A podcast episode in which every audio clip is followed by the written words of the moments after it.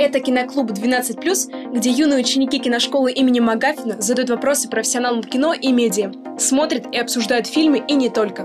В гостях у Магафина Арман Яхин, основатель и глава самой большой российской студии визуальных эффектов Main Road Post, благодаря которому появились эффекты в фильмах «Спутник», «Вторжение», «Притяжение», «Призрак», «Сталинград» и в других блокбастерах.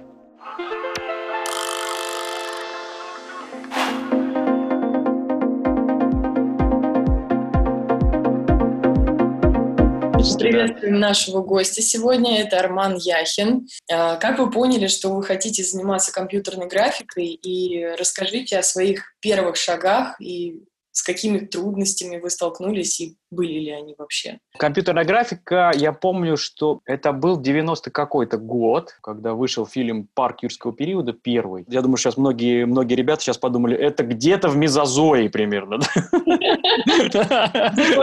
Это когда-то, когда этого еще не было, да. В общем, вышел фильм «Парк юрского периода», и я понял, что это вот прям совсем это то, что чем я хочу заниматься. Мне тогда было 15 лет. Я компьютером уже в то время уже интересовался, да, потому что тогда еще появлялись такие еще в то время, было еще где-то, я думаю, что лет с 13, да, там были такие Spectrum был компьютер такой, сейчас я думаю, что об этом уже никто не знает, что это был за компьютеры, очень простые такие, там, вот я сейчас вам характеристику перечислю, если кто сейчас разбирается в технике, сейчас скажу, там было, по-моему, 64 килобайта оперативной памяти, и все. Э, больше там ничего не было, да. Мы загружали игры или какие-то программы на кассетах, там через магнитофон. Если сейчас я, видите, я сейчас уже начинаю незнакомые слова многим говорить. Кассеты – это вот такой магнитофон, где-то на пленке вот так это было.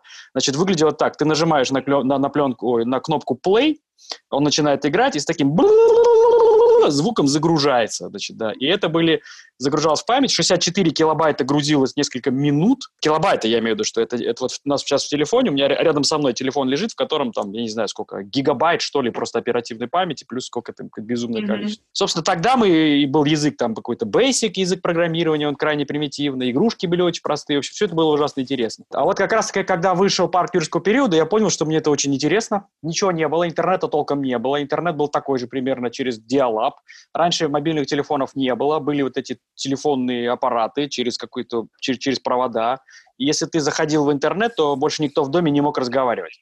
Смысле, все, свя- связи не было, она обрывалась, да, все, никуда не было невозможно. Ты сидел как бы, скачивал с, с интернета. Это все было долго, ужасно, но это было крайне интересно. Там же я в школе познакомился со своим другом, который ко мне подошел и сказал, что я слышал, что ты интересуешься компьютерной графикой. И вот так вот мы много лет, собственно, Э, самостоятельно, ковыряясь, ковыряясь, потому что ни школ не было, ни образования не было, самостоятельно, собственно, рыли, рыли, рыли. Когда я был на втором курсе института, я пошел в небольшую студию, в которой было пять человек, которые тоже занимался там какой-то рекламой, какими-то мелкими заказами. И, в общем, как-то вот путь туда шел. В 2002 году я переехал в Москву. К тому времени я уже сам делал рекламу, сам делал компьютерную графику, сам даже иногда режиссировал на площадке, потому что э, параллельно я отучился на режиссера. Пошел на режиссера, потому что, ну, грубо говоря, я понял, что мне, ну, мне интересна творческая часть, вообще рассказывать истории именно в компьютерной графике, потому что мой товарищ, он такой технический гений, Михаил Лесин, он сейчас тоже, тоже здесь, в Москве, да, и он партнер в компании, он как раз таки такой технический специалист очень мощный, главный технический директор. Вот. А я, грубо говоря, за творчество все время отвечал, за творчество, за режиссуру, за продюсирование, вот за эти вещи. Вот. И так вот, собственно, проработал в компании. В 2002 году переехал в Москву уже довольно опытным специалистом. А, пошел в студию, была такая студия Тека Films, потом она переименовалась в Синематеку. Там был мой первый проект «72 метра», был такой фильм Владимира Ивановича Хотиненко. Это был мой первый фильм, собственно, да, и это был такой, такая сбыча мечт, называется, да, это вот для мальчика из Алматы, где вообще кинематографом в то время вообще его просто не было, да и в 90-х, после 90-х годах вообще все только начиналось, на самом деле, и это было очень круто, да. И второй мой фильм, которым я уже стал супервайзером, это был «Турецкий гамбит» Джаника Файзиева, да. В общем, и вот с тех пор, в 2006 году мы открыли э, нашу студию Main Road Post, с тех пор вот мы существуем, да, сейчас у нас компания, в которой 100 человек, 100 с чем-то. Мы проработали над такими фильмами, как «Сталинград», э, «Притяжение», «Легенда о Калаврате», «Дуэлянт», «Призрак», один из моих любимых фильмов, э, вот, и ну, еще много-много-много разных. И вот из последних, которые наши самые такие громкие, это «Вторжение» и «Спутник». В один момент, да, я, я был артистом, грубо артист это в нашем понятии, не в смысле артиста, а в смысле человек, который занимается компьютерной графикой, исполнитель, да, я там за, занимался тоже, делал много-много всякого, но в один момент ты, как бы я стал супервайзером, это человек, который уже как бы творчески руководит,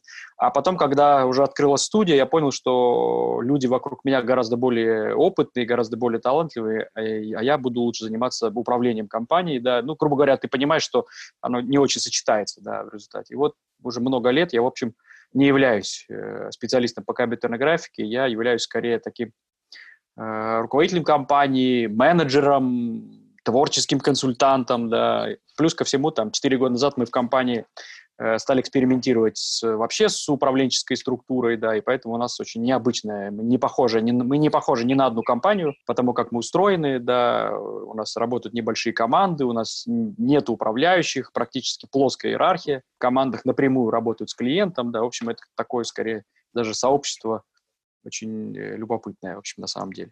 То есть э, по первому образованию вы, получается, режиссер, да? Режиссер. По, по, единственному официальному образованию, да, я режиссер. Диплом у меня этот спросили один раз в жизни, э, да. когда, когда я пришел в Авгик помогать Джанику преподавать, да, я там был ему там не подмастерье, ну что такое, да, помогал, да. Вот это единственный раз, когда меня спросили диплом. И еще раз, по-моему, когда я подавал на визу в Великобританию, чтобы съездить туда, все мне не пригодился никогда, да, и все познания, на самом деле, там, по режиссуре, по всему, на самом деле гораздо больше опыта я получал самостоятельно, да, нежели я получал это в университетах. Там, скорее, главный урок, который я получил в, уни- в, университете, это дала мне совершенно потрясающее все время, там, оно, да, слава богу, она жива, она уже старенькая, женщина была зав кафедры у нас, Рошан Газизовна, она на первом курсе мне сказала, Арман, смотри много хорошего кино, мы тебя ничему не сможем научить только насмотренность, только много кино, да. И вот, начиная с 98 -го года, я стараюсь каждый день смотреть по фильму, либо по серии сериала, да, я очень много смотрю все время. Это превратилось, собственно, это было хобби, это любовь, это превратилось в мою работу, поэтому я каждый день, собственно, возвращаясь домой с работы, пытаюсь что-нибудь смотреть. И посмотрел в результате очень много, да, и это действительно дает понимание, это формирует взгляд, формирует, собственно, умение какой-то пообъяснять историю, там, да, и так далее, и так далее. Вот это был самый главный урок, который я получил в жизни, да, самостоятельно, да. типа, смотреть. С этим на сто процентов согласна, потому что идеи у нас рождаются из синтеза насмотренности и анализа того, что ты смотришь. Вот так, да, и, так да. и будут рождаться идеи. Ну, причем даже огромное количество вещей, там здесь очень немаловажно понимать, есть такая штука, называется неформализованные знания. Это когда ты что-то знаешь, но на словах объяснить ты не можешь. Грубо говоря, вот этот опыт, который накапливается и насмотрит, иногда ты, ну, грубо говоря, вот, э, вот как ты, э, вот, вот так раз и красиво. Что ты, в, что ты в это время сделал, не очень понятно. Объяснить, почему ты сделал так, тоже не всегда можешь, да. Но это вот мозг в это время проводит огромную работу по воспоминаниям, по каким-то вещам, по я не знаю, он вынимает из головы опыт, да, он формирует какой-то вкус, да, а, ну, просто рот не, не смог сообразить в, в, это, в это время. Поэтому, да, и это только, да, это только, только насмотренность, больше ничего. Сейчас уже просто невозможно сейчас сделать что-то крутое, классно, если ты немного смотришь.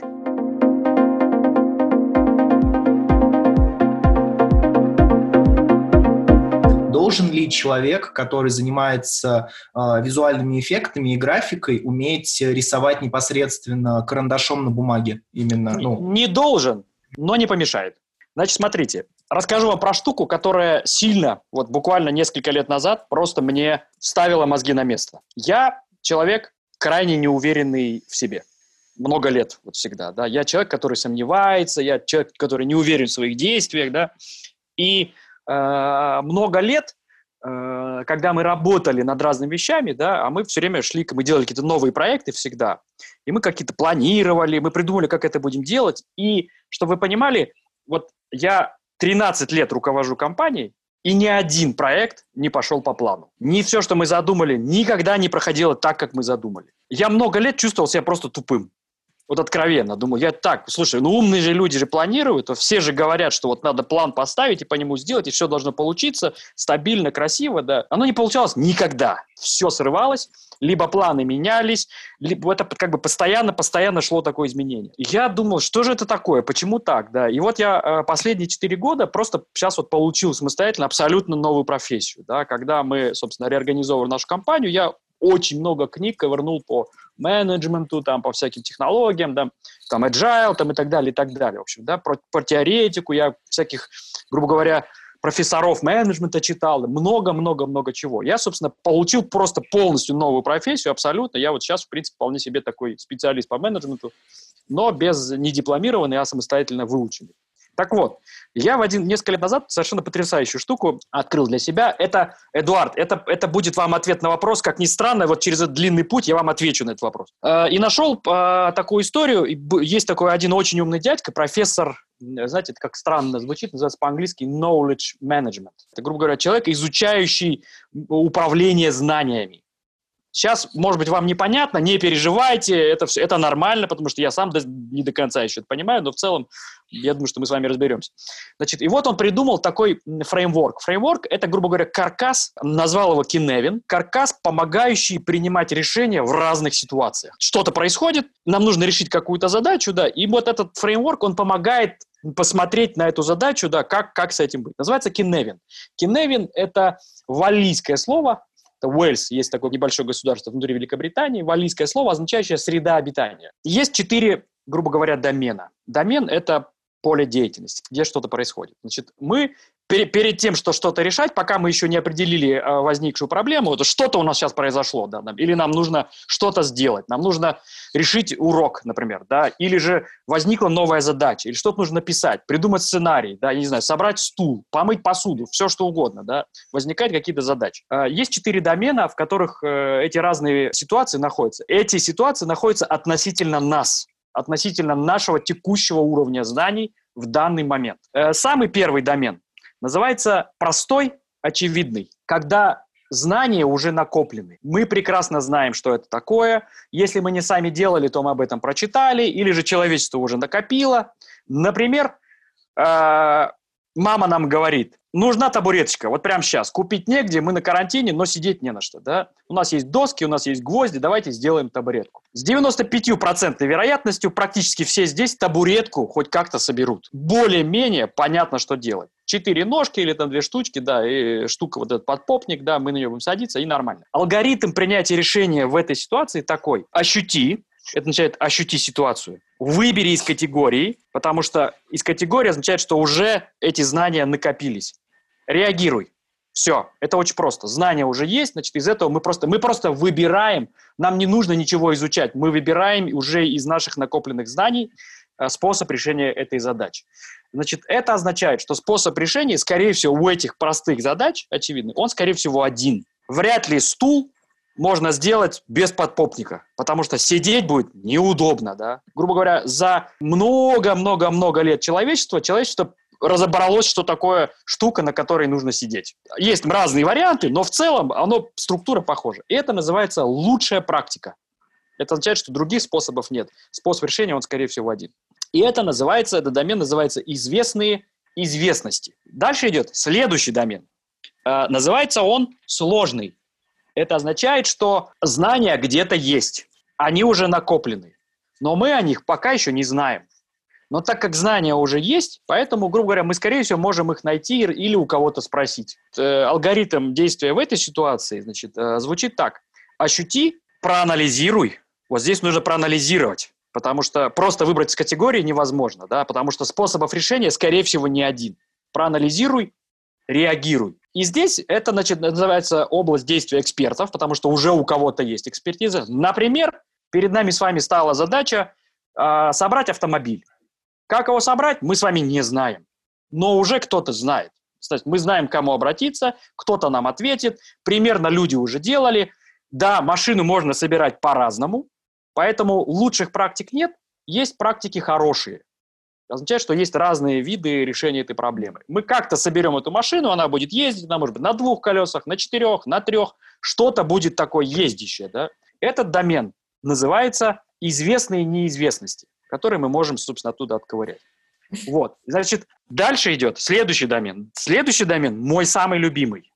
Вот этот домен, который, собственно, как оказалось, там, я существую в нем много лет, и в нем, оказывается, очень много вообще все происходит. И вообще вся современная жизнь существует практически э, в нем. Он называется по-английски, там есть интересная штука, по-английски сложный называется complicated, а вот Третий домен называется комплекс. Но на русский перевели его запутанный. И, скорее всего, правильная история более-менее означает запутанный. Да? Этот домен называется неизвестные неизвестности.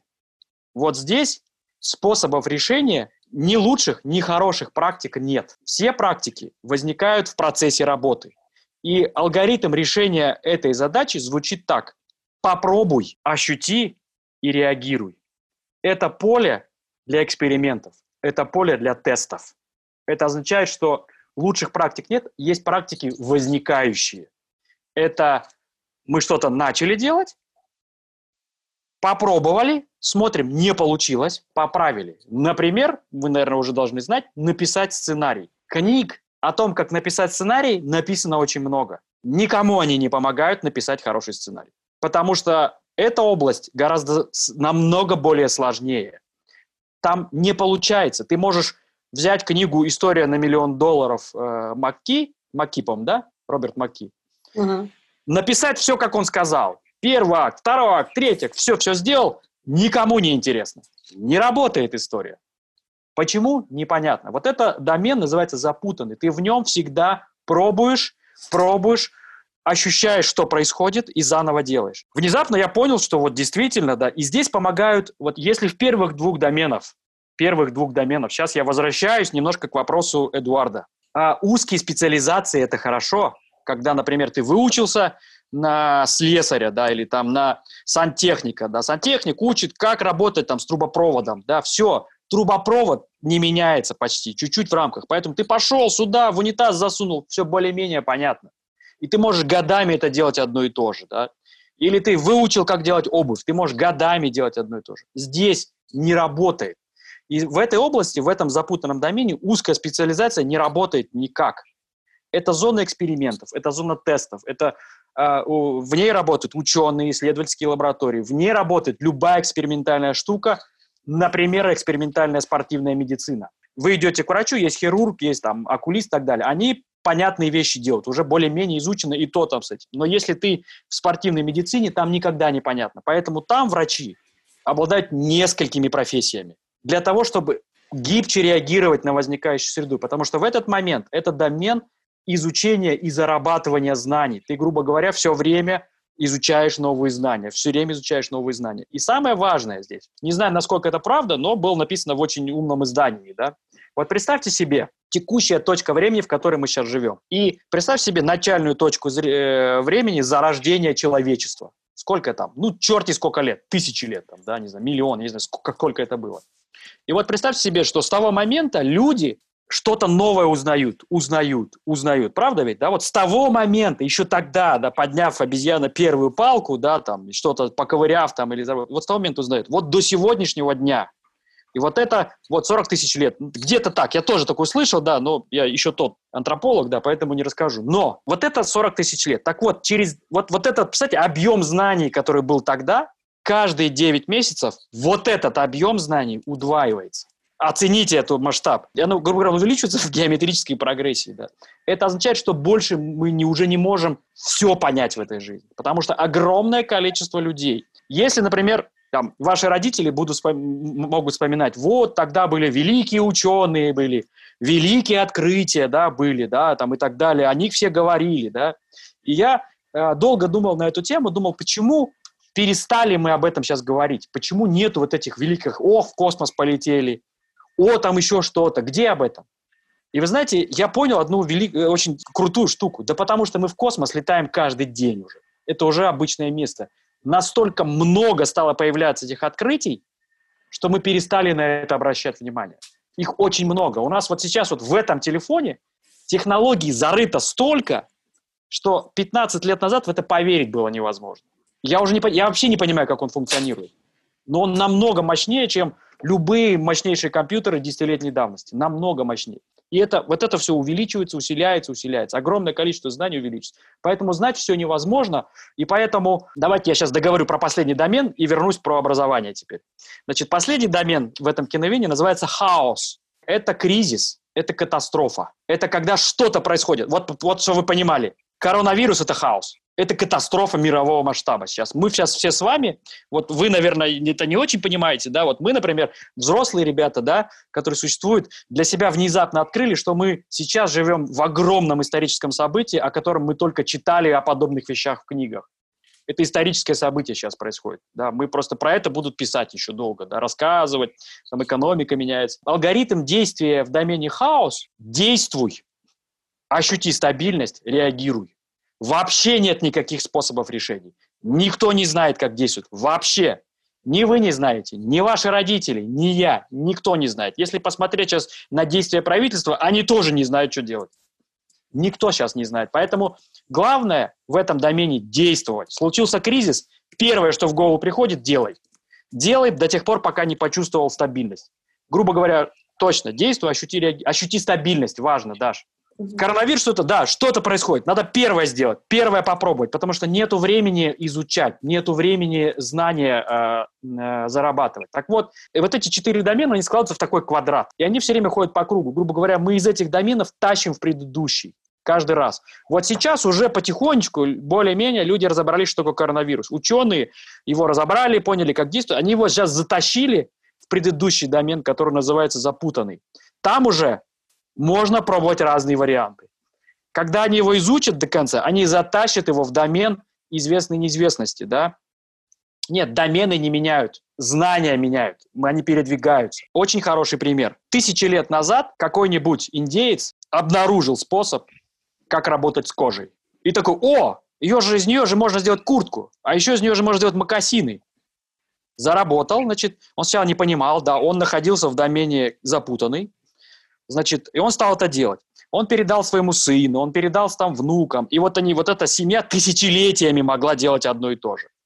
Потому что скорость зарабатывания знаний была очень медленная. И раньше можно было чему-то научиться в школе, там, в институте, да, и дальше работать всю жизнь. Сейчас это уже невозможно. Скорость вот этих накопления знаний становится такой, что вот, ну, просто вот так вот вращается. И все, что находится сейчас в доменах простой и сложный, оно все уходит в сторону автоматизации. Если э, великий Генри Форд в свое время собрал автомобиль, и он руками его собирал, а потом он придумал конвейер, и на конвейере рабочие, работали рабочие, то сейчас на конвейерах работают роботы, и делают это намного быстрее. Все, что изучено, все, что можно, грубо говоря, запротоколировать, как, грубо говоря, если вы чего-то научились, и вот ваши знания можно написать по порядочку, разобрать их, это все сейчас уходит в автоматизацию. Это все уходит вообще в очень простую штуку. Поэтому главная задача для всех, для всего человечества сейчас научиться учиться постоянно. Грубо говоря, ваше обучение со школы, институтом не заканчивается, ваше обучение начинается. И вот это, с одной стороны, страшно, с другой стороны, круто, потому что учиться придется до старости всегда. И это, вот если на это посмотреть с точки зрения положительной, всегда интересной, да, то тогда, собственно, удастся всегда развиваться. Потому что профессии сейчас с приходом нейросетей, искусственного интеллекта, сейчас десятки тысяч профессий будут исчезать. Но в то же время будут появляться новые профессии все время. И это будет ускоряться, ускоряться, ускоряться. И самое главное, это вот понять, что ты должен учиться все время. Возвращаюсь, Эдуард, к твоему вопросу. Теперь понятно, почему может помочь тебе рисование. Простите, пожалуйста, за вот эту долгую дорогу, как бы, да. Но здесь очень важно понимать, что сейчас надо, грубо говоря, ты подходишь к проблеме, и ты думаешь, как ее решить. И ты учишься в этот момент. И это самое важное. Грубо говоря, мы как компания, чтобы вы понимали, самая главная штука, которую, собственно, мы все время говорим в компании, мы всегда должны оставаться дилетантами, любители, хобби. Мы всегда должны находиться. Мы никогда не должны становиться профессионалами, потому что один мой хороший товарищ, он говорит, профессионал – это тот, кто мне рассказывает, как, э, почему невозможно сделать ту или иную задачу. Так вот, э, всегда нужно не знать, грубо говоря, быть готовым к тому, что нужно искать, искать, искать. И в этом смысле любой, любая вещь, которая, собственно, вам может помочь, она годится. Что может помочь? Никто уже не знает и не будет знать. Я просто, я прошел очень долгий путь и очень долгий путь неуверенного в себе человека до тех пор, пока вот этот потрясающий товарищ Дэйв Сноуден объяснил мне на, на примере этого домена, что я не тупой. Просто то, что я делаю, то, что я люблю, находится в домене, в котором вообще тяжело прогнозировать. Невозможно получить результат, да, невозможно, ты как бы не можешь это сделать, да, э, сразу, и ты должен найти, ты должен ошибаться, ошибаться, ошибаться. Самое важное, ребят, ошиб... бесконечно ошибаться. Ошибка – это очень классно. Я все время воюю, да, у меня там трое детей, да, они все в школе, да, э, кроме самой маленькой. Я все время воюю, да, я и в школе воевал, да, и как бы вот эта вот история, что учителя часто ставят двойку, отмечают красным, да, и это нехорошо, это неправильно. Извините, я сейчас, может быть, кому-то испорчу сейчас жизнь в школе, да, но в смысле нельзя, вообще не бойтесь этих ошибок. Черт с ней, с этими двойками. Пусть их будет больше. Это никак не повлияет на вашу жизнь. Ошибайтесь больше. Чем больше вы ошибетесь, тем больше вы нового узнаете. Не страшно. Никто вообще не спрашивал меня никогда ни диплом, ни аттестат. Да всем было вообще наплевать на самом деле планов уже не будет. Сейчас главное пробовать что-то новое, просто пробовать, все время пробовать и пробовать, пробовать, пробовать. В этом смысле это такая прям э, крутая история на самом деле, да, и, конечно же, ну, здесь, здесь очень важно получать какие-то новые знания, здесь очень важно все время учиться. Здесь, слава богу, э, сейчас можно потрясающие совершенно есть э, курсы, я не знаю, там в Ютубе бесплатные занятия, да, там классные профессора об этом рассказывают, да, да все что угодно. Учиться можно как угодно на самом деле, да, и в этом смысле это прям, конечно, такое Эльдорадо. Ужас другой, что в этой всей большой помойке тяжело найти то, что реально тебе поможет. Потому что если ты чувствуешь неуверенность, это означает, что ты просто находишься в запутанном домене, не более того. Да, Лучше да. сделать и, и пожалеть, чем не сделать и пожалеть. Точно, точно, да, точно. Единственное, что меня учило всю эту вот в нашем моем опыте, это неудачи. Это единственное, что меня заставляло узнавать новые знания. Поверьте, вы смотрели там какие-то фильмы, которые мы делали. Мы вообще не знали, как их делать каждый раз. Мы просто ложали на каждом этапе, мы совершали ошибки, у нас не получалось. И только вот это желание добраться до финала, да, нас и держало. Мы точно знали, что мы все равно что-нибудь да, да сделаем. Мы как-нибудь добежим, мы как-нибудь это доделаем, да. Но мы не знали, как это делать. И э, вот эти вот неудачи нас, наоборот, как раз-таки укрепляли все время, да, они нам... Потому что когда у тебя ты сделал, и все хорошо, ну и окей, типа, ну и все хорошо. Как бы ты не получил оттуда опыта. А когда ты сделал и уперся, и у тебя не получилось, он значит, ага, вот этой дорогой, значит, да, она, наверное, неудачная, но я получил какие-то знания.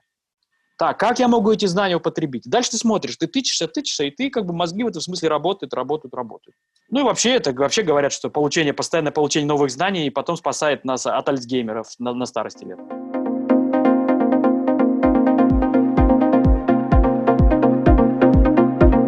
По вашему мнению, из фильмов, которые вы создавали, какой наиболее удачный? Милослава, я не отношусь к фильмам, над которыми работаю, как на удачный или неудачный. Да? Я в этом смысле, э, как сказать, наверное, не, не самый нормальный человек. Каждому проекту, который мы делаем, да, собственно, я их, я их люблю. Поэтому в этом смысле э, я к ним отношусь скорее как к детям. Потому что мы вкладываем туда силы, все душу там и так далее. Да? Поэтому я, ну как, не, нельзя же сказать про своего ребенка, он удачный, а этот неудачный. Из тех, которые я горжусь, почти всеми на самом деле. Но из последних который мне прям вот, ну, как потому что память же затирается постепенно, да, выходит что-то новое. Да, я реально горжусь фильмом «Спутник». Мне он ужасно нравится, очень качественный, да. Я также горжусь фильмом «Вторжение». Я также горжусь фильмом «Притяжение». Смотрите, у меня есть еще одна тема классная. Значит, есть такая очень умная женщина, профессор, ее зовут Карл Дуэк профессор психологии, да, и она рассказала про такую штуку, грубо говоря, как у нее тут тоже немножко такое простое деление, но говорит, что э, у людей делятся на два типа мышления. Значит, есть мышление фиксированное, а есть э, мышление роста. Что такое фиксированное мышление? Фиксированное мышление, когда человек рассматривает мир в категории стабильной конструкции. Грубо говоря, э, стабильная конструкция означает, что мир уже распланирован, в нем все понятно, и ты передвигаешься по каким-то ступенькам, там, ячейкам, да, или, или по, по лабиринту, да. Значит, и ты всегда себя сравниваешь, да, с каким-то другим человеком, с каким-то другим действием. Например, он успешный, я не успешный. А он успешный, потому что у него есть талант, а у меня таланта нет. И вот это называется фиксированное мышление. Это когда ты всегда сравниваешь себя или что-то с чем-то. Потому что ты, грубо говоря, выставляешь такие вот, грубо говоря, в категории, э, в такую в ячеистую структуру. И есть второй тип людей. И эти люди, значит, называется мышление роста. И эти люди мир воспринимают в категории если у меня что-то не получается, это означает, что я чего-то еще не узнал. Это означает, что я должен это узнать. эти люди чаще всего не сравнивают себя ни с кем. Ну, грубо говоря, какая разница, успешный тот или тот он знает, это не важно. У того человека свой путь, он как бы существует в своем мире, да. И э, в этом смысле ты как бы существуешь в режиме постоянного обучения. Мышление роста – это мышление, в котором ты сравниваешь не себя с другими людьми, не то, что ты делаешь тем, что делают другие люди, а ты сравниваешь себя с собой вчерашним. А стал ли я сегодня умнее, чем я был вчера? А стал ли я, узнал ли я что-то еще, чего я не знал вчера? Вот это называется мышление роста. Поэтому, э, грубо говоря, удачный и неудачный – это из категории фиксированного мышления. Это если сравнивать что-то с чем-то. Да. Этот неудачный, потому что он э, типа денег не собрал или там еще что-то. Да. да, если мир рассматривать в категории успех – это много собрал денег, а не успех э, – это мало собрал денег, он, наверное, неудачный. Но если его рассматривать в категории, что человек, который сделал этот фильм – и какую-то мысль хотел выразить, и он выразил и донес. Удачный этот фильм или неудачный? Если рассматривать этот фильм, что до этого человек, когда стал делать это кино, не умел это делать, а в процессе этого он много узнал, удачный этот проект или неудачный? В этом как бы разница. Так вот, мышление роста – это когда ты рассматриваешь мир с точки зрения «узнал ли я что-то новое?». На каждом проекте мы узнали что-то новое. Поэтому каждый проект для нас был удачным проектом. Вот.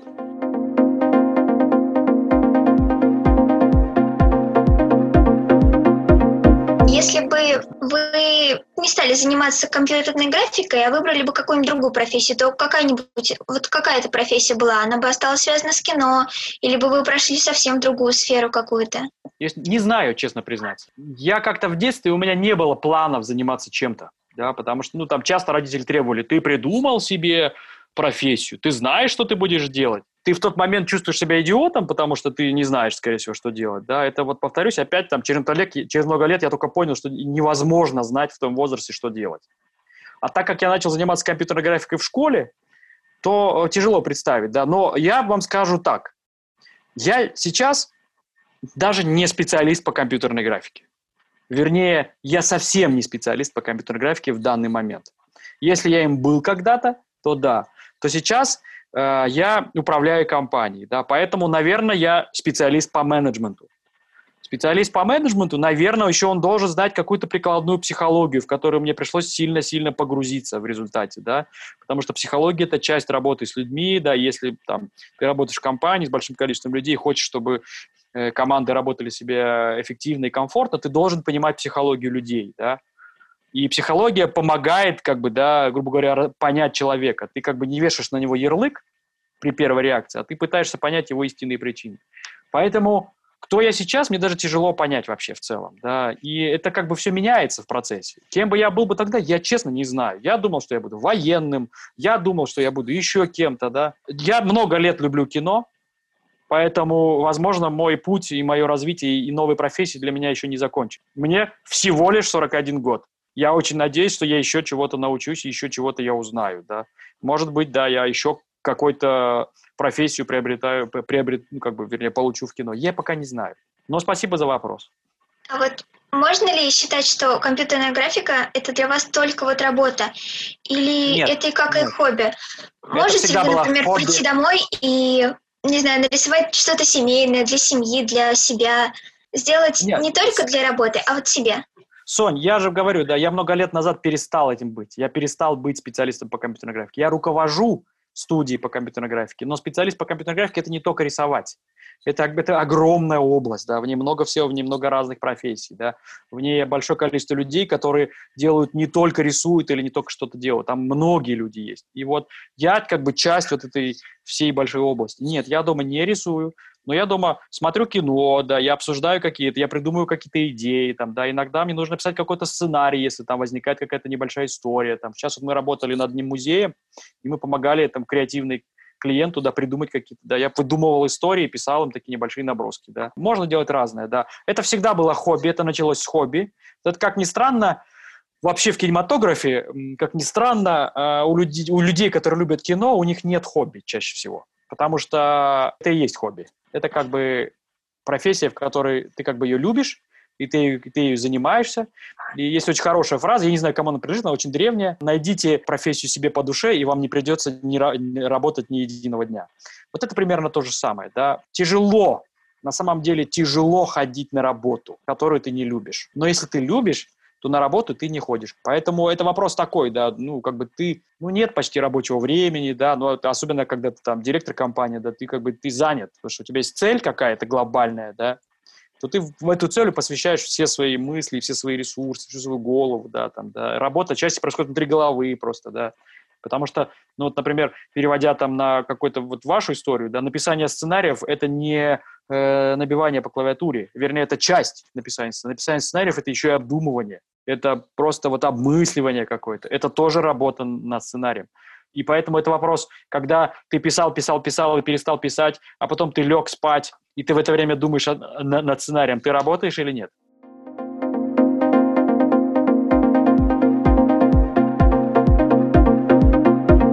После карантина я собираюсь заняться съемкой фильма, где моя героиня, главная героиня, э, видит себя как в кривом зеркале. То есть в отражениях, на фотографиях. Я знаю несколько способов. Мне рассказывала наша преподавательница киношкольной по фотографии а, и показывала примеры тоже художников, которые работали с э, сюрреализмом, а, как это делать именно на продакшене.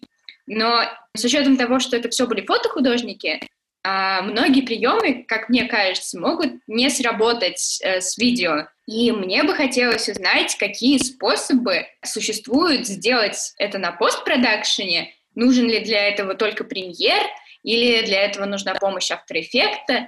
И чтобы было поконкретнее, у меня есть борт в Пинтересте, где изложены, так сказать, примеры визуальные того, как я хочу что я хочу увидеть. А скажи вот. мне, я могу тебе встречный вопрос задать? Да. А как ты думаешь, это можно сделать? Я не, я никогда не пользовалась After Effects, мне стыдно.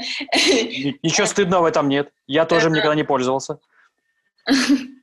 А, я думаю, что при помощи некоторых масок в премьере, а, некоторых тулов, которые там есть, это можно сделать. Но, во-первых, я не знаю каких, да, во-вторых, не знаю, насколько широкие возможности у этого.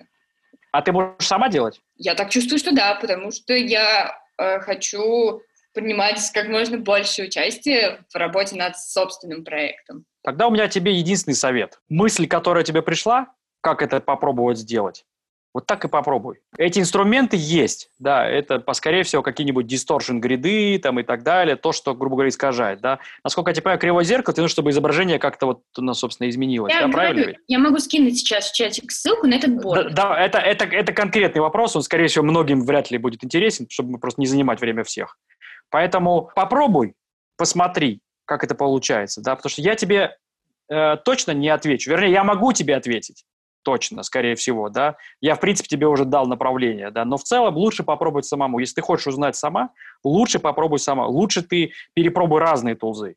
Ты уж точно гораздо лучше узнаешь. И, возможно, в процессе перепробования ты, тебе придет другая идея, более лучшая, скажем так. Это все из разряда, да, из, из разряда искажений, из, из разряда э, так сказать, да, дисторшн, э, не знаю, там, варпы еще есть такая штука, да, когда она тебе гнет изображение. Попробуй так. Да я тебе не скажу, потому что пример последний раз, когда я с ним работал, это было, я не знаю, сколько лет. Э, вот. И то, а в After Effects я тоже не работал совсем.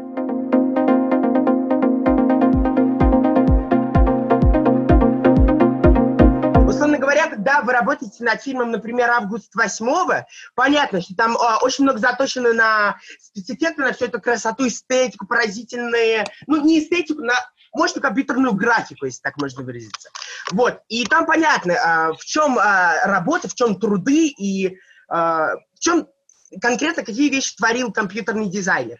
Когда, например, Бесы Хотиненко, я не понимаю, где там а, компьютерная вещь. Просто, допустим, с разрезанием стекла, когда этот человек достает муху, или где, короче, например, на примере Бесов, либо Золушки, либо каких-то вещей, где а, компьютерная графика не резка и, и не бросайте в глаза. Вы можете объяснить конкретно, что вы создавали и конкретно в чем а, заключается вот а, ваши деньги? Отлично. А как тебя зовут, прости, пожалуйста? Руслан, Руслан. Руслан, очень приятно, Руслан, да. Потому что мне, мне хочется тебя по имени назвать, но мне все время енот вырывается, я поэтому... Орущий. Орущий, да, не очень... Да, да. Руслан, спасибо, спасибо тебе за вопрос, это раз. Спасибо тебе за вообще э, то, что ты действительно как сказать, и смотрел все эти фильмы, это ужасно приятно. Значит, э, да, компьютерная графика, по большому счету, если упрощать, да, делится на, как бы, на два, два поля, да. Есть заметная компьютерная графика, это роботы, я не знаю, взрывы, все что угодно, а есть незаметная, да. И на самом деле сейчас э, компьютерная графика есть вообще в каждом фильме. Вот практически без исключения. Особенно в незаметном, потому что а, ну, грубо говоря, любое историческое кино, да, тебе нужно какие-то вещи, там, стереть что-то, да, нарисовать сверху, там, да, убрать рекламу современную, да, много-много всего.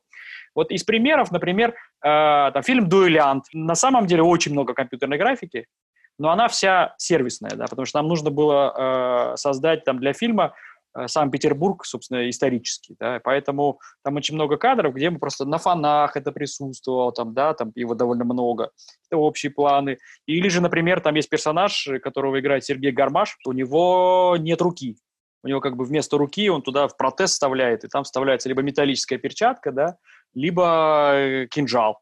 И, и мы там тоже, да, грубо говоря, мы стирали часть ему руки, у него была варежка, зеленая специально, мы ее стирали, да. А стирать, чтобы вы понимали, это не стирать, это рисовать сверху. В смысле, нам нужно было нарисовать фон за ним. И вставляли в руку ему нож кинжал там, да. Ну, там таких много вещей, очень много вот, вот такой графики э, в, в кино их очень много. Особенно в исторических фильмах. Особенно, когда вам нужно сделать кино, там, не знаю, про 70-е, 60-е, 50-е годы. Ты должен сделать ее невидимой, потому что главная задача компьютерной графики – это помочь рассказывать историю.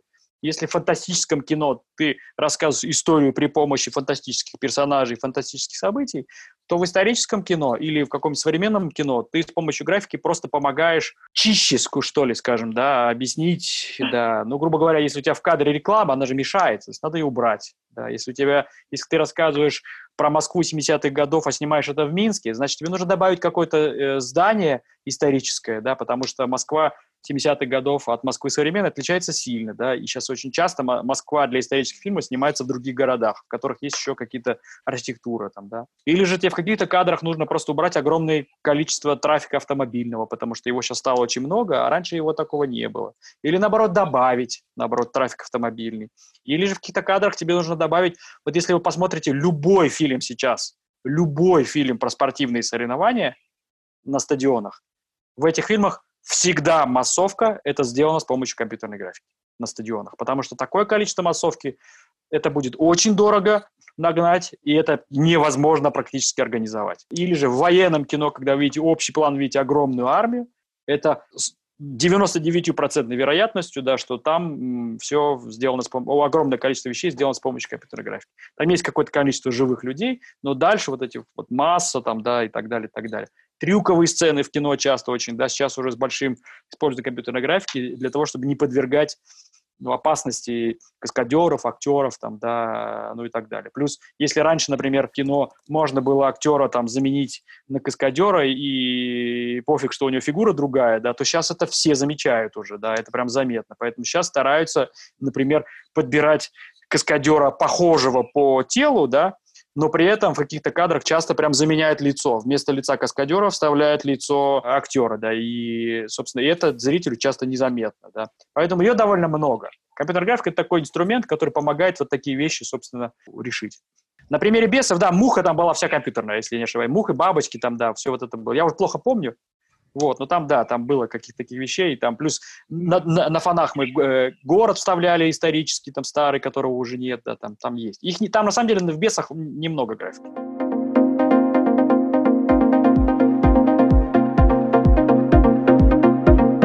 Как можно попасть к вам в команду или же как э, начать работу вместе с вами? Ну, в смысле, кем вы хотите стать, Ален? Э, режиссер. Режиссер, да. Мы не работаем, у нас компания все-таки, она занят отдельной историей, да, поэтому к нам, наверное, вам бесполезно. Вот. Как попадать? Вы знаете, любыми способами куда-нибудь. Ну, я имею в виду, что выберите того, кому вам интересно попасть, да, и попадайте любым способом. Попросите Дашу, пусть она там, я не знаю, позвонит, скажет, да, я не знаю, там, может, каких-то знакомых подергать, стать его учеником, стать вообще его подаваном, грубо говоря, да, любой способ, да, попадать на какие-то съемочные площадки, да, тут, грубо говоря, очень часто кажется, что это закрытый мир, и, возможно, есть какие-то препятствия туда попасть, да, но я вам прямое доказательство, что человек просто из другой страны, приехавший, типа, 17 лет назад, попал, собственно, и сейчас просто сидит почти в середине кинематографа, да. Поэтому, и главное, чтобы, ну, как сказать, просто идите куда-нибудь, куда вам интересно. Вот вам нравится какой-то фильм, какой-то режиссер, идите к нему, становитесь его учеником, смотрите, что он делает, да, носите ему кофе, да, я не знаю, попадайте на площадку, куда угодно. Просто это профессия, в которой, ну вот, ну, э, грубо говоря, вот вы сейчас научитесь, вы многое узнаете, да, но там вы начнете узнавать намного больше в результате. Ну, потому что реальность, она очень изменчивая. Все работают по-разному. Поэтому совет только такой, да. Единственный совет, который я могу вам дать, ломитесь просто во все двери, вообще не стесняясь. Я так пришел в свою первую компанию, грубо говоря, я пришел к ней к, к ним в, в компанию, меня выгнали в дверь, я залезал в окно, типа, Вера, я хочу у вас работать. Они говорят, зачем ты нам мешаешь? Я говорю, извините, но я хочу здесь побыть, пока не платите мне деньги, я хоть что-нибудь буду делать. Вот. Через 4 года я в этой компании режиссировал ролики, да, управлял департаментом там и так далее, да. Но это, это вопрос, грубо говоря, просто надо идти и все. Нету. Спасибо. Все, все двери, все заборы, они только в нашей голове.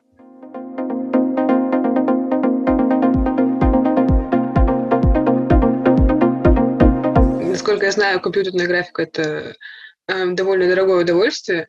И сколько стоит один кадр, полностью сделанный в компьютерной графике. Сколько это будет стоить? Я, к сожалению, тебе сейчас точно не отвечу, потому что это надо заглядывать в сметы, потом сметы меняются годами, да. Это дорого, это правда дорого. Особенно если это большой сложный кадр, реально сложный, да, то он может, я не знаю, там, э, разброс стоимости сложных кадров может, там, не знаю, от 200 тысяч рублей до нескольких миллионов рублей.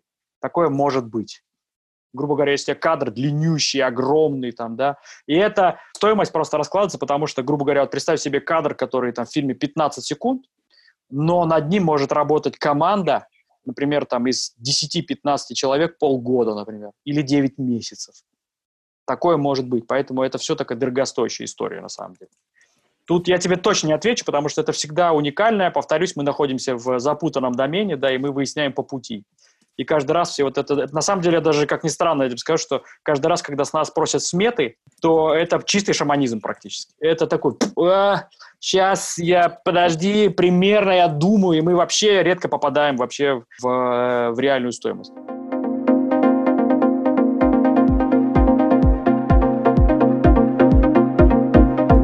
Интересуют э, военные фильмы. Пуля вылетает из пистолета, я в многих фильмах это вижу, да, допустим, летит-летит, попадает в голову. Это дорого? Да. Ну, от, до двух миллионов, как ты говорил, да? Не-не, это, скорее всего, дешевле. Ну, зависит, слушай, зависит от длины кадра, зависит от скорости передвижения, зависит от того, как тяжело мы, как, как долго мы видим в кадре персонаж, нужно ли делать голову персонажа в CG, если ты хочешь замедленно попасть, да, или же это все очень быстро пролетает. Там есть очень много разных способов. Ты можешь сделать очень быстро, чпок, фсиш, бах, и кто-то вышел из кадра. Или же ты долго, сочно, как настоящий трэш, мейкер, глубоко летишь с пулей, влезаешь в голову, разлетаются ошметки там и так далее. Сильно зависит от задачи. Чем, грубо говоря, сложнее история, тем это, чем... Но иногда бывает, что короткий кадр, в среднем, ребят, я не отвечу. Я не отвечу, да, не потому что я хочу от вас скрыть, а потому что это надо смотреть в каждом случае. Мало того, нету рыночных цен. Это не как хлеб, это не как купить там автомобиль. Их нету. Это сильно зависит от каждой компании, от каждого человека, как он делает, даже как он считает. Это область экспериментов. Грубо говоря, полететь в космос сколько стоит? А открыть вакцину от коронавируса сколько стоит? Вот это примерно похожий вопрос. Неизвестно.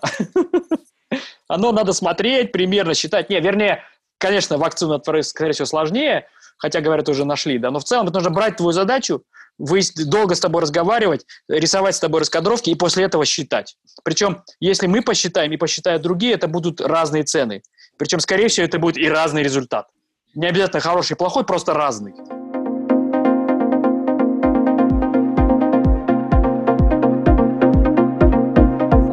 компьютерной графике остаются ли какие-то шаблоны, вот, допустим, шаблон фильма «Сталинград», что, который можно применить в другом фильме, чтобы его уже можно было там дешевле купить другому режиссеру, или под каждый фильм разрабатывается отдельная своя графика? Но, может, это специфика нашей компании. К нам еще не пришел ни один режиссер, он сказал, что я хочу то же самое, что в Сталинграде, только дешевле. Ни разу этого не было. Все, наоборот, говорят, вот видел вот этот фильм, видел, видел, вот так не надо. А как? А не знаю как. Шаблонов нет, скорее остаются знания. Какие-то вещи, да, там мы можем потом применить. Ну, например, если мы сделали там самолет там э, Хенкель, да, и он как бы просто Хенкель как Хенкель, да, то да, скорее всего, если он где-то понадобится, мы можем сковырнуть наши архивы, если он остался, мы можем его использовать. Не всегда, потому что меняются еще технологии, не всегда можно переиспользовать. Танк использовать мы не можем, потому что в Сталинграде танки были уникальные. Это была попытка сделать Панцер 4, да, но это был Панцер, сделанный из, Т, из, Т, из советского танка Т-44, да, поэтому это такой гибрид. Использовать другие фильмы нельзя. Нет, скорее всего, мы просто копим знания и дальше за, заново просто... Каждая работа уникальная. Повторюсь, mm. да, вот конкретно в нашем случае, конкретно в нашей компании, да, мы скорее вот больше скорее исследовательской лаборатории. Если вы посмотрите на наши ролики, то, что мы делали, обратите внимание, что они все раз, задачи разные очень.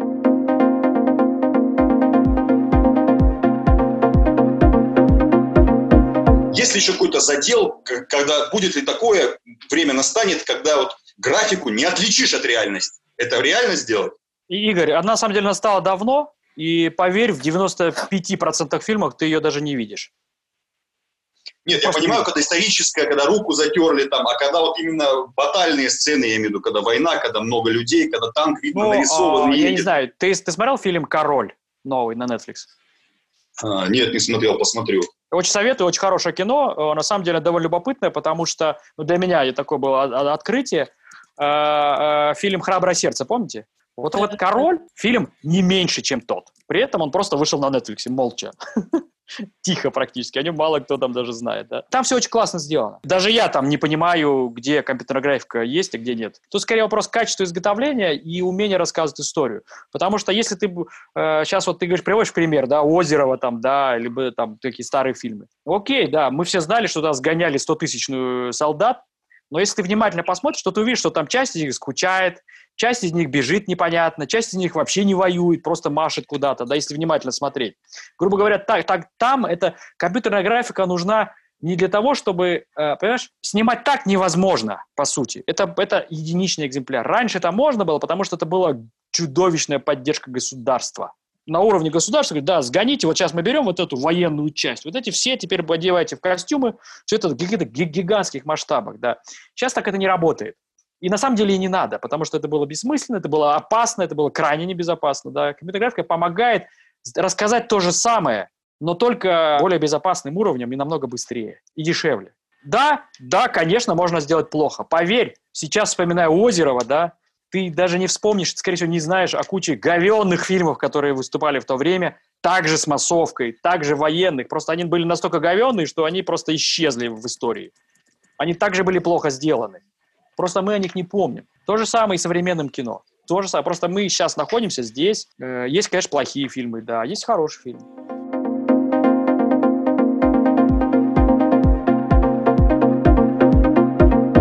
Меня вопрос э, относительно пленочного, да, условно, кино. Вы работали э, или как вообще происходит э, это, создание этих спецэффектов? Были ли какие-то способы создания спецэффектов на пленке до там, изобретения, условно, компьютеров, до, условно, изобретения там, цифровизации, или как это правильно называется, когда пленку оцифровывают, да? А, значит, в твоем вопросе несколько вопросов.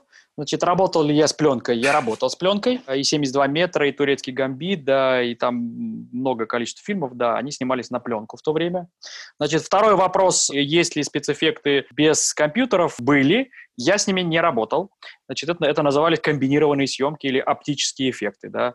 Это как бы старая история. Значит, э, сейчас все происходит с помощью цифры. Мало снимается фильмов на пленку. 72 метра пленочный, да. Э, мало снимается фильмов на пленку. Просто потому, что в текущие цифровые камеры и Ари, и Red, да, они намного удобнее. А, это не вопрос типа «хочу снимать, не хочу снимать» или «круто, не круто». Вопрос комфорта. Цифровые камеры позволяют достигать такого же качества, да, просто с меньшими затратами. Да, пленочное изображение пока выглядит немножко по-другому. Сейчас многие фильмы, да, они также выглядят шикарно. Первые цифровые камеры выдавали не очень хороший результат. Вот. Это примерно было похоже, если сравнить, ну, как GoPro сейчас взять, вот это было похоже цифровые камеры. Вот. То сейчас уже все намного... Нет, она была, ну, просто не было цифровых камер, вот э, Руслан спрашивает. Да, мы работали с пленкой, они оцифровывались, они сканировались, вот, и это оно, у него особенное изображение, там, да, оно там специально, у него там зерно есть, каждая пленка по-разному, и была очень большая, на самом деле огромная была сложность, потому что из цифровые камеры практически чаще всего ты получаешь более-менее константное изображение, ты снимаешь сцену, ты как бы каждый раз получаешь по цвету очень похожее. С пленкой было не так, ты мог снимать одну сцену, и на выходе у тебя было абсолютно разного цвета, приходилось все выравнивать все время. Это довольно сложная история была. Хотя, конечно, она такое ощущение от пленки немножко такое мягкое, я бы, скажем так сказал. Она, там, это все-таки химический процесс. Я все считаю, что это, ну, как, как это такой, как сказать, абсолютно индивидуальные какие-то фишки. По большому счету, зрителю вообще без разницы, на что это снимается. Я думаю, что никто не заметил, что там последние «Звездные войны» снимались на пленку, например. Да, никто на это не обратил внимания, по большому счету.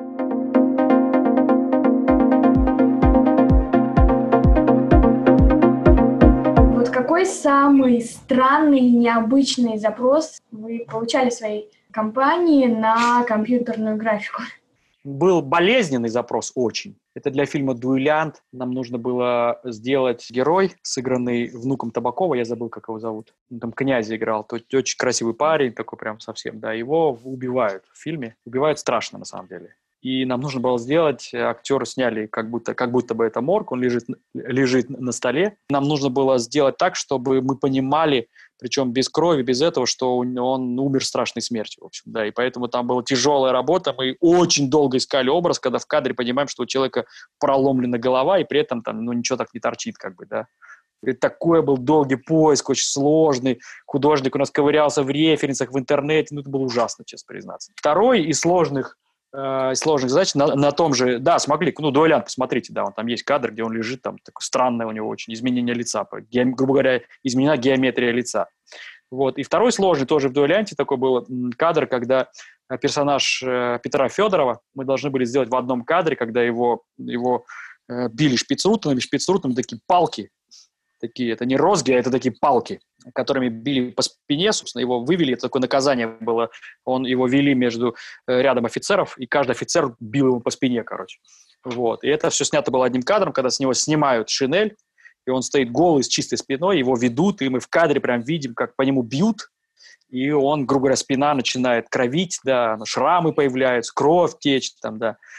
Это был тяжелейший кадр, мы его очень долго делали, очень сложно, да, там пришлось ему, ну, в смысле, мы заменяли спину, камера была ручная, да, мы заменяли вручную ему, притречивали спину, делали компьютерную спину, ребята изучали в интернете, как выглядят шрамы, как выглядит кровь, как выглядит, ну, да, такое вообще, просмотреть было невозможно. У нас были прям, так библиотека прям висела такой, знаете, как разные брызги крови, как выглядят шрамы, как выглядит шрам после удара, как вспухает кожа. Ужас был просто.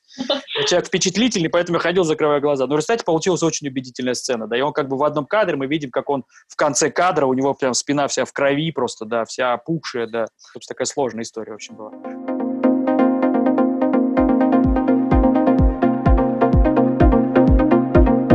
Вас есть человек, актер, из которого нужно сделать инопланетянина. Не, не инопланетянина с огромным количеством рук и ног или с какими-то дополнительными штуками на голове, а просто там немного поменять э, черты лица, цвет кожи и сделать из него такое антропоморфное, но не очень человеческое существо.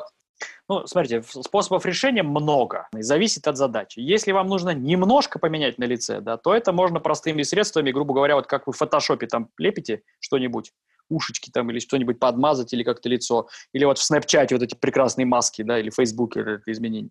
Это, скорее всего, можно какими-то композными средствами, да, это можно сделать. Композ — это, в смысле, это одна из часть профессии, когда ты с 2D-изображением. After Effects, грубо говоря. Вот. Но если у вас персонаж типа Нейтири в аватаре, то это полностью компьютерный персонаж. Это означает, что нужно его сделать. Это нужно сделать прям по-настоящему. Если вы заглянете на наш вот этот канал, там есть ролик «Спутник», там есть прямо, и он показывается, как был сделан персонаж. Вот даже на Этире примерно так было сделано. Грубо говоря, скелет делается, там кожа, мышцы там, и так далее. Это большая-большая работа. Поэтому сильно зависит от персонажа. Это может быть полностью компьютерный персонаж. Или же куклы и костюмы, да, это правда, да, прав Руслан, да, это может быть куклы и костюмы, но, грубо говоря, сейчас создать убедительного такого, чтобы у него была мягкая пластика, довольно сложно и чаще получается даже дороже, чем компьютерная, чем с помощью компьютера сделать. Ну да, есть, есть тоже такой, да. Просто уточняющий. То есть сначала создается компьютерная модель, а потом эта компьютерная модель оживляется при помощи актера? Актер чаще всего служит либо как референс, ага. ну, грубо говоря, он походил, и аниматор понимает потом, как ходить, либо mm-hmm. на него клеятся датчики, и mm-hmm. система Motion Capture называется, это, грубо говоря, съема движения с него, да, и тоже она используется как основа. Но почти в 99% в конце всегда все равно анима- аниматоры работают руками. Например, хороший пример – фильм «Планета обезьян», часть третья, например. Да, там все обезьяны, да, они сыграны были артистами, но потом все равно аниматорами они дорабатываются. Такая комплексная работа очень большого количества людей. А сколько стоит такая штука? Тоже ну, очень большой диапазон? Конечно, очень большой диапазон. Ну вот, например, компьютерная графика фильма «Война за планету обезьян» смотрели третью часть? 90 миллионов долларов стоила только компьютерная графика. Но там крутое кино, там драма настоящая, там реально настоящая драма, просто внезапно э, сыгранная обезьянами получается. Я правильно понимаю, что большую часть денег составляют именно физические какие-то штуки, что программы, э, они хоть многие дорогостоящие, но куда менее дорогостоящие, чем оборудование, которое на это нужно. То есть все эти датчики, все эти штуки-дрюки, на которых, на фоне которых снимаются. Алис, по-разному. Вообще по-разному. Иногда есть очень дорогие программы, иногда есть очень дорогое оборудование. Иногда есть очень дешевые программы, и также есть очень дешевое оборудование. Вообще нету таких четких правил, нет совсем. Самый дорогой, мы можем точно знать в кинематографе, это звезды. Актеры звезды. Это всегда самая дорогая статья расходов. Вот, и все остального, да, оно очень сильно варьируется.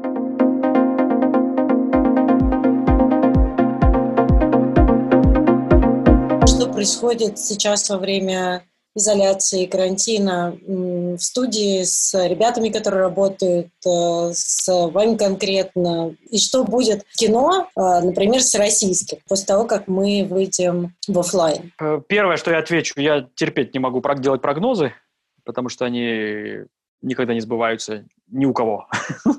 вот. Ну, вернее, э, это абсолютно случайная штука. Если оно сбылось, это не означает, что оно так было запрогнозировано. Вот. Второе, э, со студией что происходит? Было у нас очень сложные времена на самом деле. Мы на самом деле влетели в, э, в такую в турбулентность еще до на, на наступления коронавируса. Там, грубо говоря, у нас закончились проекты, там были долги у наших клиентов, в общем, да, и там было довольно сложно, мы так серьезно нас тряхануло и трясет. А, когда наступил, собственно, карантин, да, мы все ушли домой, примерно за неделю мы перестроили работу, и у нас сейчас все продолжают работать дома удаленно, многие на, на рабочих компьютерах с помощью интернета, да, просто работает удаленно, потому что вся тех, техника стоит, да, она работает, там, э, сервера, это все работает. Поэтому мы работаем вот так вот, как вот сейчас, типа через Zoom, только не через Zoom, а вот у каждого на компьютере изображение его рабочего интерфейса со, с, с рабочего компьютера, он им управляет. Кто-то принес компьютеры домой, кто может себе, ну, как бы, у кого это так возможно. Вот, поэтому работаем все дома. А, это довольно сложно, потому что ну, социальные э, связи как бы теряются, и поэтому у нас много каких-то таких вот Zoom-конференций, да, люди общаются, как-то пытаются разговаривать. Ну, в общем, это не просто, но как бы работа идет.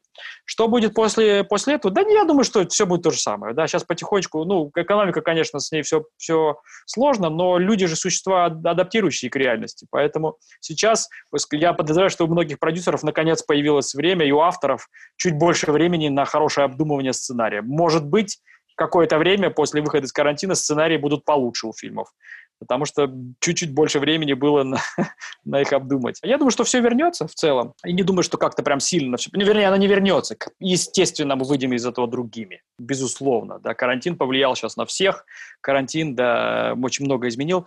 Точно стало понятно, что можно работать из дома, поэтому огромное количество профессий уедет домой, это стало понятно, это работает, и все, не обязательно ездить куда-то, да, на, на встречи можно и так это все провести, да. Что будет с кино? Кино, я думаю, продолжит сниматься, до следующего вируса какого-нибудь, до следующей пандемии, да, потому что мы быстро забываем тяжелые вещи, да, скорее всего, вот эта вся история с э, социальным дистанцированием, она какое-то время будет, но потом, если не будет болезни в ближайшее время, то оно как-то там вернется все на, на как бы на свою, как, как сказать, свои рельсы более-менее. Кинотеатры, мне, конечно, вернутся. А не обидно, что... Ну вот мне обидно, как э, режиссер монтажа, когда фильмы, которые я смонтировала, смотрят на телефоне. Ну, то есть я говорю, что вы делаете? Вы не видите большую часть того, что мы задумывали для вас. Вот, не обидно, что тот же спутник сейчас смотрит на э, небольших диагоналях, хотя там классная графика, нужно все это, естественно, рассчитывалось под большой экран. Ну, какой, есть ли вот такие чувства какие-то? Или ладно, главное, что увидели, и слава богу. Даш, ну это же вопрос такой, да, ну, грубо говоря, ну вот как, обидно или не обидно? С одной стороны, можно, конечно, обидеться, да, но ты, ты вышла на улицу, пошел дождь. А тебе обидно, что дождь пошел или нет? Ну, ну зависит ре- от того, какое такова, платье сегодня. Ре- ре- ре- реальность такова, да, что молодое поколение нынешнее очень много смотрит на телефоне. Это означает, что нужно к этому привыкнуть. На телефоне смотрят, потому что это проще и это быстрее. Во-вторых, конечно, с одной стороны, спутник делался для большого экрана, конечно, кажется, что вроде обидно. С другой стороны, спутник сейчас посмотрела намного больше людей, чем посмотрела бы его в кино намного больше. Ну, тут это вопрос такой, реальность такова. Да можно обижаться, а можно и принять правила игры и найти в этом прелесть. Да, наверное, если ты работал, делал для больших экранов, смотрят на телефоне, да, наверное, это обидно. Значит, делай для телефона. Но теперь ты точно знаешь, что ты можешь напрямую общаться со своим зрителем. Обидно ли режиссеру монтажа, который раньше клеил, э, монтировал кино на пленке, вырезая ножницами и склеивая скотчем всю эту историю, да, теряя пленки. Ему, наверное, обидно, что стало цифровым. Но зато сейчас ты можешь это смонтировать у себя на телефоне и отправить напрямую зрителю, понимаешь? Доступ, грубо говоря, все стало возможнее. Если сейчас э, вы, вы, вы сейчас сидите, да, со своими ребятами снимаете фильмы даже на телефоны, например, да, на какие-то камеры, снимаете же, наверное, то 30 лет назад у вас не было такой возможности. Вы просто не могли снимать кино. Вы бы сидели бы, шли бы в заведение, учились во ВГИКе 10 лет, потом, может быть, вам давали деньги, вы брали камеры в аренду, покупали бы, да. Сейчас вы можете это сделать очень быстро. А еще вы могли сделать кино, его никто не увидит, потому что, ну, просто не вышел на экран. А сейчас вы можете снять дома кино и вывести его в YouTube. Гораздо больше возможностей появилось. Да. Тут вопрос такой, да, как, с одной стороны, обидно, с другой стороны, гораздо больше талантов открывается, гораздо больше возможностей, да, ну, как бы мир намного интереснее становится. В этом. Ну, это моя, как бы, я в этом смысле обожаю прогресс, я вообще люблю прогресс, мне, мне кажется, что все-таки человек, прогресс, он помогает человечеству, собственно, да, в этом смысле. Я, например, очень много, да, сейчас смотрю классных вещей, намного больше, чем раньше, потому что есть Netflix, есть Amazon, есть YouTube, да, я подписан на YouTube Origin, ну, все что угодно у меня больше возможностей посмотреть хорошего кино сейчас. Э, просто появилось больше возможностей, вот и все. Конечно же, наверное, э, останутся фильмы для больших экранов, останутся люди, которые любят туда ходить, да. Но я, например, в свое время, вот, вот есть такой кинотеатр «Октябрь», а я, потому что вы понимаете, я фанат кино, я всю жизнь ходил в кино. Я перестал ходить почти в кинотеатры просто потому, что мне неприятно находиться рядом с людьми, которые гыгыкают, ржут, жуют, хрустят, да, они просто мешают мне смотреть кино. Поэтому все фильмы, которые я смотрю в кинотеатре в последнее время, я иду в IMAX, там какой-нибудь лазерный IMAX на Кутузовском, да, и самый первый ранний сеанс, и мы сидим там в количестве трех или семи человек и смотрим, да. Но мне, например, комфортнее смотреть дома, там, на большом телевизоре, да, потому что я знаю, что никто не будет мне мешать. Никто не помешает. Поэтому тут есть плюсы, есть минусы. Да, конечно, безусловно, Нолана лучше смотреть на большом экране и там Blade Runner лучше смотреть на большом экране. Mm-hmm. Просто появилось больше, больше выбора стало, которого раньше не было.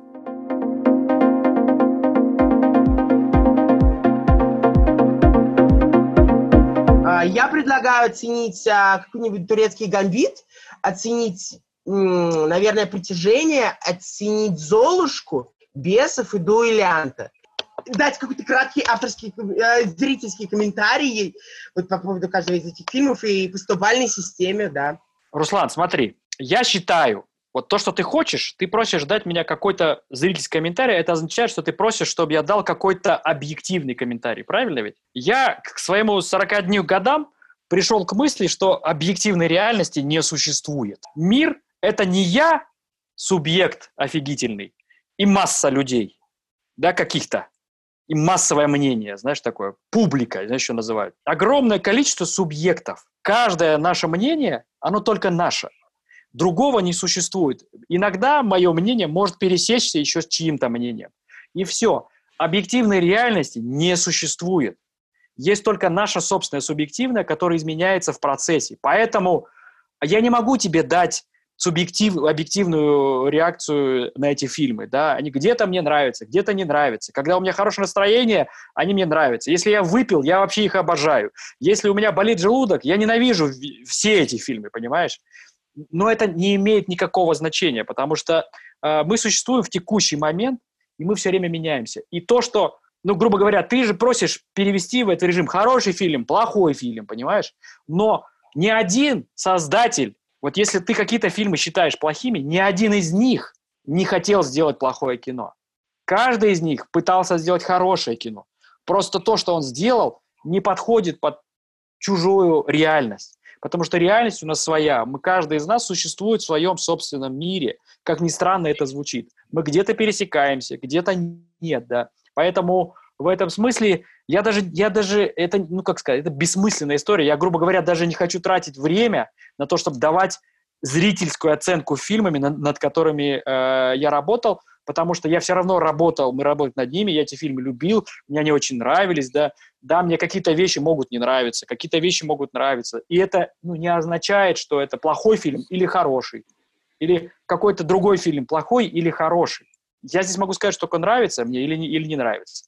Мне эти фильмы нравятся в целом. Да, есть немного фильмов, которые я не хочу о, про них говорить. Их не очень много на самом деле, да. Ну и то я не считаю их плохими. Я, не, в принципе, я не считаю, ну нет, есть какие-то фильмы не мои, которые я смотрел и думал, ужас какой, как вообще такое можно было быть, но там чувствовалась халтура на каждом этапе. Грубо говоря, явно ну, как бы никто не пытался много делать. Но таких фильмов не очень много, на самом деле. Фильмы, из которых ты назвал, да, они все хорошие. Есть фильм мне не близкий, да, «Бесы» мне не очень близкий. Просто не очень близкий, потому что, ну, я, я вообще, э, ну, как сказать, мне историческое кино не очень интересно, на самом деле. Да, я так смотрю на это, да, я, ну, окей, там, да, но, но это не значит, что оно плохое а кому-то оно очень нравится, да, а, а кто-то... Там же еще же, там же есть огромное количество нюансов, да. Тут вот часто говорят, да, ой, актер плохо играет, да. Говорили такое? Чувствовали такую свою собственную реакцию? Актер плохо играет. А вы знаете, что это означает? Это означает, что, э, да, есть какое-то более-менее общее понимание качества, но ваше понятие о качестве актерской игры – это ваш жизненный опыт. Грубо говоря, вы смотрели фильмы, смотрели определенные фильмы, и вы примерно представили себе актерскую игру какой-нибудь, я не знаю, Мария Ивановна, которая э, всю жизнь смотрит сериалы на канале «Россия», у нее свое понятие актерской игры. И для Марии Ивановны Роберт Дауни-младший будет очень плохим актером.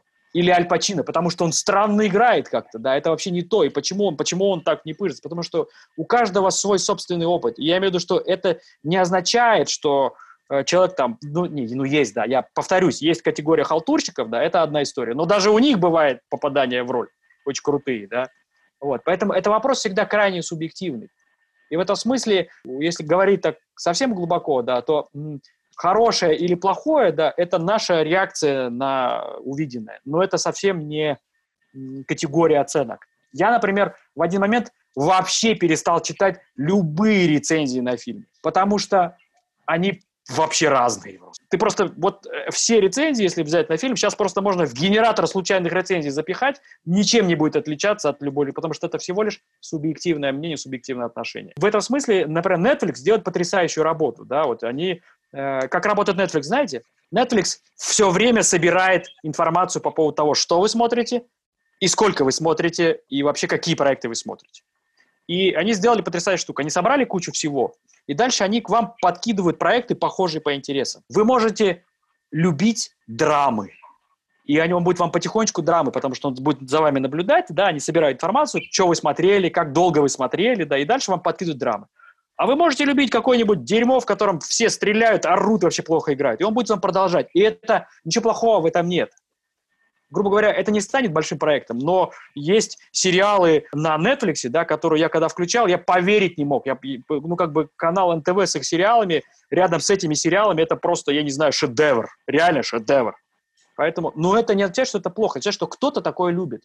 У меня, например, мой э, там покойный отец, я помню, когда был маленький, он э, приходил домой, включал видеомагнитофон, и он обожал фильмы. Просто эти вот, они все были похожи один на другой. Когда выбегали какие-то неизвестные никому мужики с автоматами и друг другу постоянно стреляли в разные стороны, все улетало. Я говорю, пап, что ты смотришь? Классно же, говорит, классно. Ему очень это нравилось. Какое-то говно было ужасное, да? Просто все бегали, стреляли, орали, просто умирали, стреляли. Ну вот так, вот такое ему нравится. Мне такое не нравилось, но ему нравилось.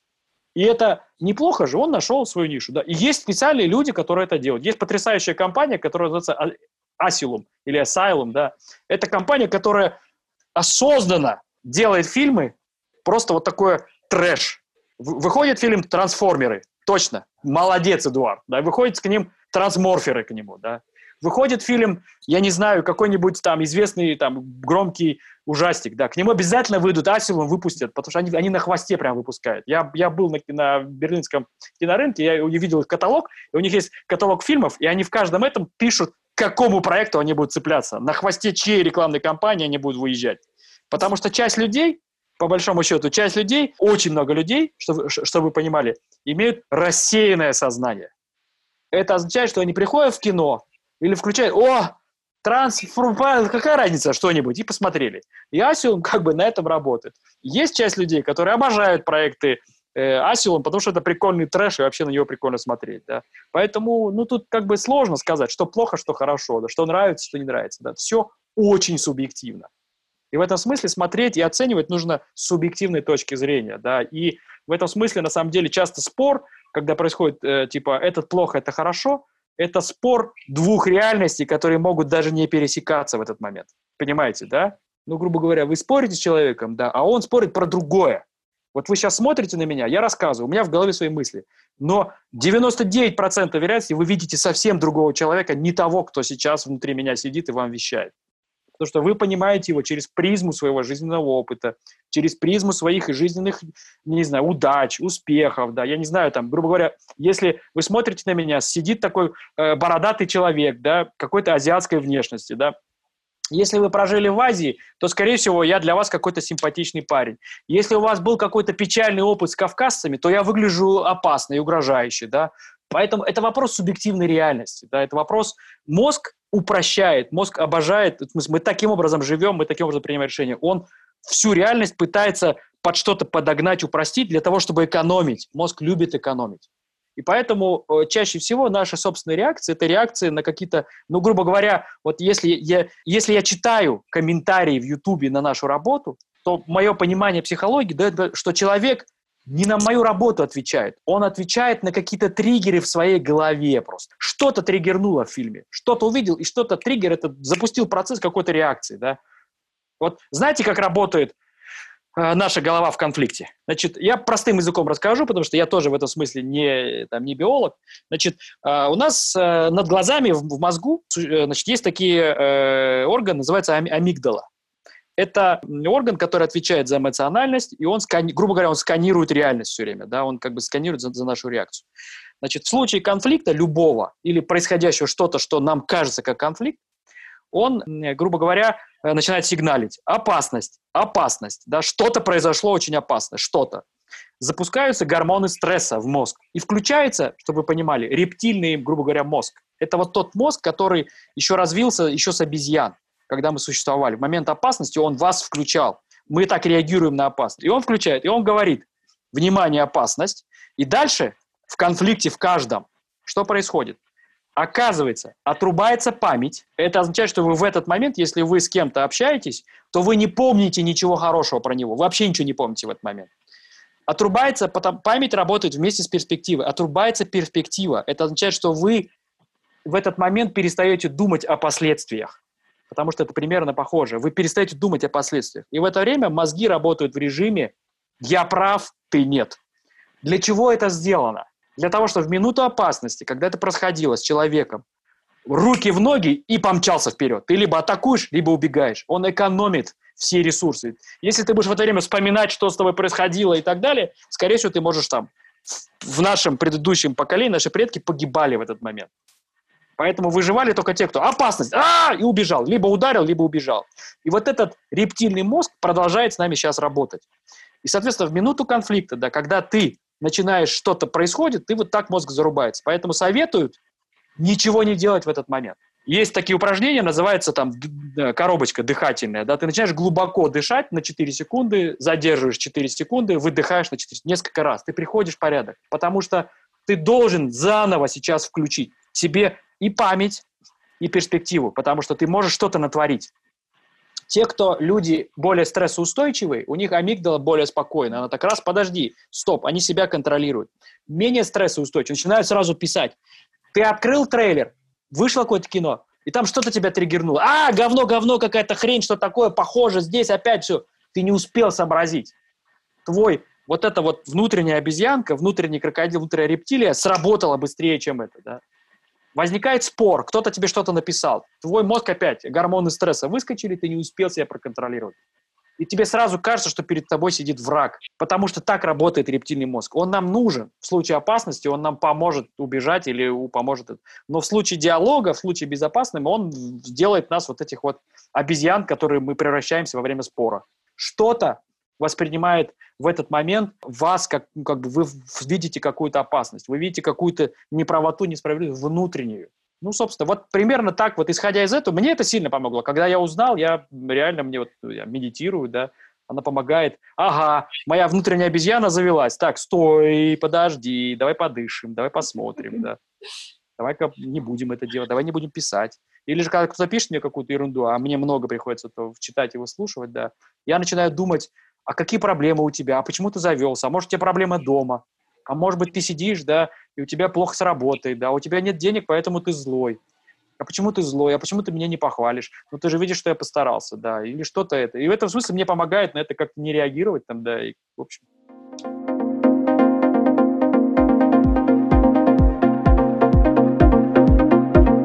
Всем спасибо за участие, за ваше активное участие, за вопросы, за ответы. Арман, спасибо вам за ваши такие неоднозначные ответы. Спасибо вам. Спасибо Очень тем, кто досидел. Смотрите и слушайте все выпуски киноклуба 12+. До скорых встреч!